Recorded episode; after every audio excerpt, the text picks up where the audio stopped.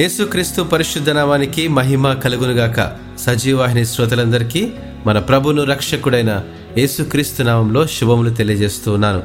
మౌన ధ్యానం అనే పాఠ్య భాగాన్ని అనుదిన వాహినిలో నేడు మనం అధ్యయనం చేద్దాం. వాస్తవంగా నేటి దినములలో మనం ఎక్కువ సమాచారాన్ని సృష్టించాము.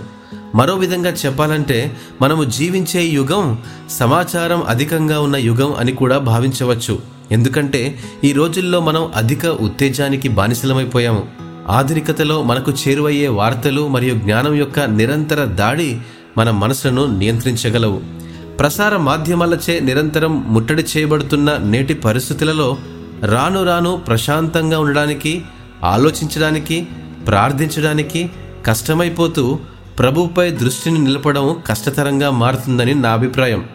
ఈ సందర్భాలు ప్రభుపై దృష్టిని నిలపకపోగా భయాన్ని ఆందోళనను కలిగిస్తూ అనుదిన జీవితంలో కాస్త వెలితి ఎదురవుతుందని నా అభిప్రాయం.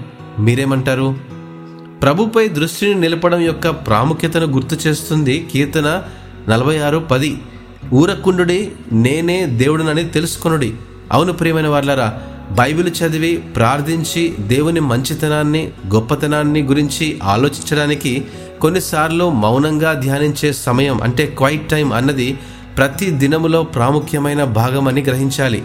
ఇటువంటి మౌనంగా ధ్యానించే సమయాల్లో దావిదు వలె మనం కూడా దేవుడు మనకు ఆశ్రయమును దుర్గమునై ఉన్నాడు ఆపత్కాలములో ఆయన నమ్ముకొనదగిన సహాయకుడని కీర్తన నలభై ఆరు ఒకటి ప్రకారం అన్న వాస్తవాన్ని గుర్తిస్తే అది మనలోని భయాన్ని పారద్రోలి లోకం యొక్క గందరగోళం నుండి దేవుని సమాధానానికి మన దృష్టిని మళ్ళించి ప్రతిదీ మన ప్రభు స్వాధీనంలో ఉన్నది అన్న నెమ్మదితో కూడిన నిశ్చేతను మనకు కలుగజేస్తుంది. మన చుట్టూ ఉన్న పరిస్థితులు ఎంత గజిబిజిగా ఉన్నా మన పరలోకపు తండ్రి యొక్క ప్రేమలో శక్తిలో నెమ్మది బలాన్ని తప్పక పొందుకోగలం. దేవుడు ఇటు మాటలను ఆశీర్వదించునుగాక. ఆమెన్.